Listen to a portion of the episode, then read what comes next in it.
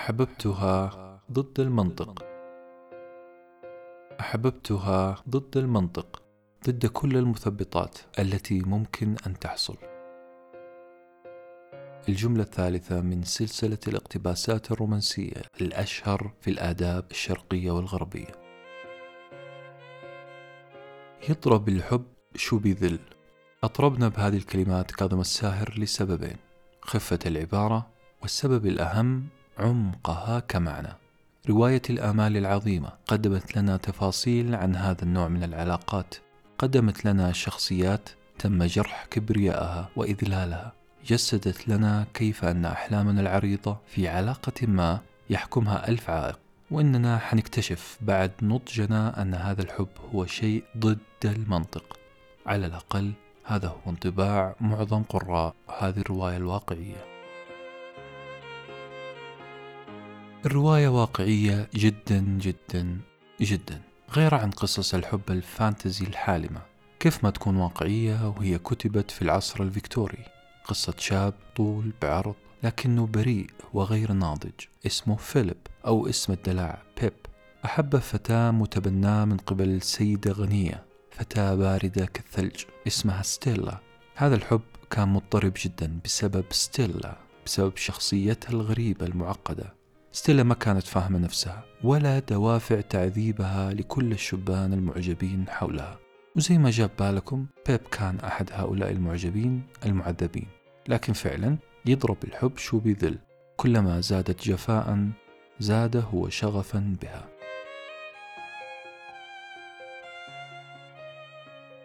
شغف بيب وجفاء ستيلا كان أحد أهم المواضيع اللي ناقشتها رواية الآمال العظيمة للروائي العظيم شارلز ديكنز، والذي ذكر في إحدى رواياته عبارة شهيرة غارقة في الحب، يقول: ليس من طبيعتي أن أخفي أي شيء عمن أتعلق بهم، فلا أستطيع أبدا أن أغلق فمي حيث فتحت قلبي.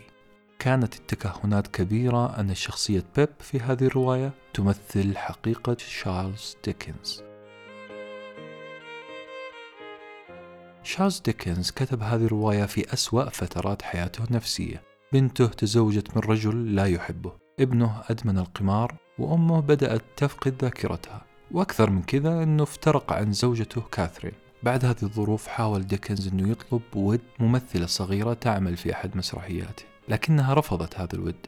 النقاد يؤكد أن ستيلا في رواية الآمال العظيمة هي نفسها هذه الممثلة الشابة اللي رفضت ديكنز، وأكدوا كذلك أنه بيب يمثل ديكنز الذي جرح كبرياؤه. هذه الشخصيتين بيب وستيلا شخصيتين واقعيتين جديدتين على الأدب الإنجليزي. الواقعية جذبت فئة معينة من القراء، فئة الطبقة المتوسطة والفقيرة. جمهور ديكنز ما كان من علية القوم أو الأرستقراطيين كما هي عادة الأدباء. شخصيات ديكنز كانت عامة فقيرة جاهلة ومتغطرسة، مليئة بالعقد والطفولية. لذلك لو سألك أحدهم بماذا تميزت شارلز ديكنز، رقم واحد: جذب شريحة جديدة أصبحت تقرأ بعد أن كان الفن والأدب حكرا على طبقة معينة. اثنين: إن الرواية أخذت نمط تكويني. النمط التكويني في الأدب يعني أن المؤلف يتتبع نمط حياة ونمو شخصية معينة في القصة. روايتنا اليوم تتبعت بيب وواكبت تطور شخصيته حتى البلوغ، صورت لنا بالتفاصيل كل صفعة تلقاها بيب في رحلته لإيجاد نفسه في مجتمع لندن ويوركشاير خلال العصر الفيكتوري، هذا العصر اللي اشتهر بالطبقية الاجتماعية. عرضت لنا الرواية مراحل نضج بيب، من شخص بدأ حياته بقلب أبيض منفتح على الحياة، وهي نفسية ضد المنطق والواقع اللي فيه كذب، مصالح طبقية، تصفية حسابات، إلى أن أعلن بيب نضوجه من خلال اقتباسنا لهذا اليوم. نعم، بيب سرد كل الحقائق بلسانه بأسلوب الفيرست بيرسون.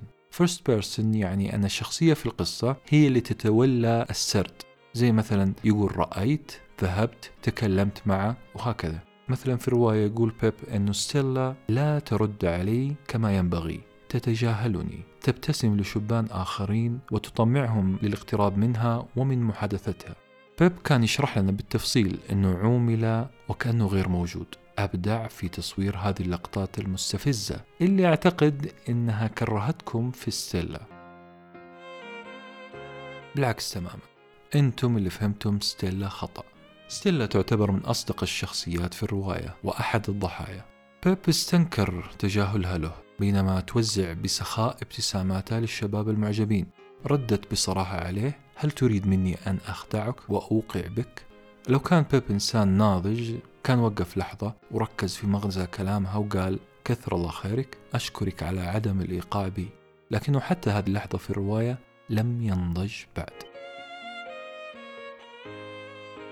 بيب لم ينضج بعد وسأل ستيلا سؤال آخر: هل أنت توقعين وتخدعين يا ستيلا؟ هنا بدأت ستيلا واللي أول مرة تكشف سبب تصرفاتها الغريبة. هذه اللحظة اللي كسرت فيها أصنام الغموض في القصة وقالت: نعم، أنا أوقع بالكثيرين جدا كلهم، ولكن أنت لست منهم. ستيلا كانت تنفذ خطة الآنسة هافيشام التي تبنت ستيلا وربته وهي صغيرة، وحولتها لشخصية باردة مخادعة لكل الرجال. بيب بدأ ينضج، وتمثل هذا النضوج بتعبيره عن فهمي لطبيعة الصراع اللي يواجهه: صراع عنصرية طبقية، تصفية حسابات، خداع وتلاعب في المشاعر. عندما رأى بيب بيت ستيلا حاول أن يبدو هادئا، أن يضبط ضربات قلبه ويحافظ على إيقاع أنفاسه. العربي كان يحاول أن يثبت لنا أنه نضج. وضح لنا بأنه أحب ستيلا فعلا لا لشيء إلا لأنها مثلت له الكمال البشري. قال أنه كان حبا حقيقيا، لكنه حب ضد المنطق، ضد الوعود والسلام، الأمل والسعادة، ضد كل المثبطات التي ممكن أن تحصل. شكر الجزيل لمعدة هذه الحلقة صديقتنا في تويتر، حساب at r a n e e m b a j.